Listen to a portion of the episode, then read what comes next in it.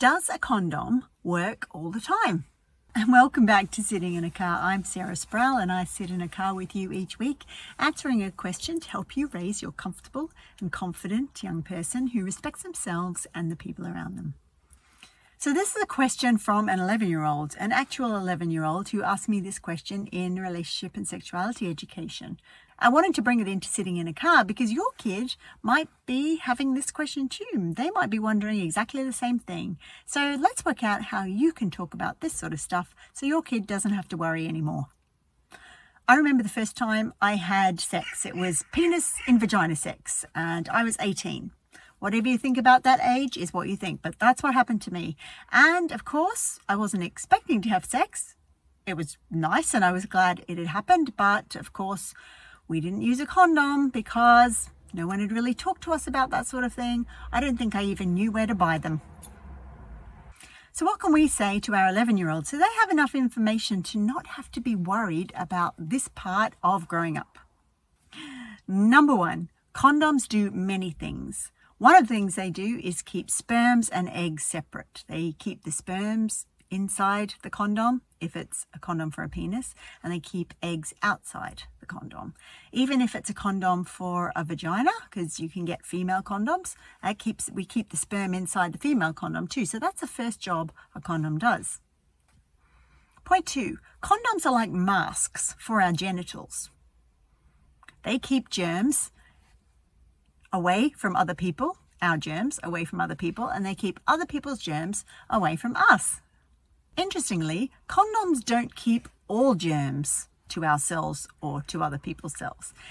Herpes, uh, genital warts, that's um, human papillomavirus, and syphilis can all still be transferred from one person to another person, even if we use a condom.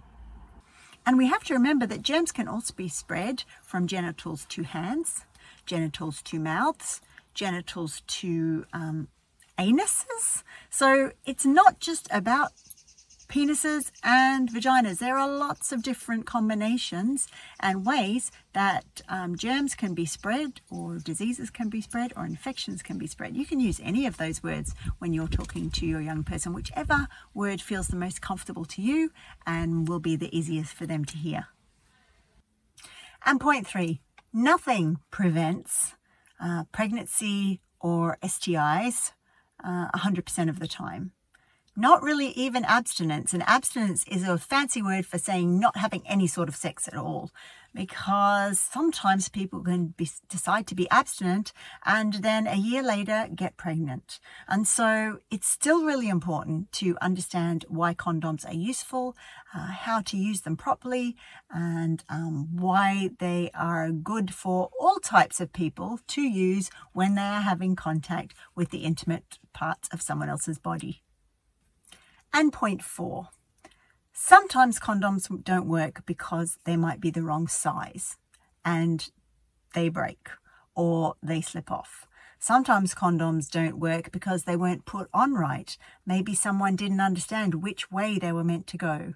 Sometimes condoms don't work because they aren't used with the right lubricant, which is the thing that keeps them sort of slippy.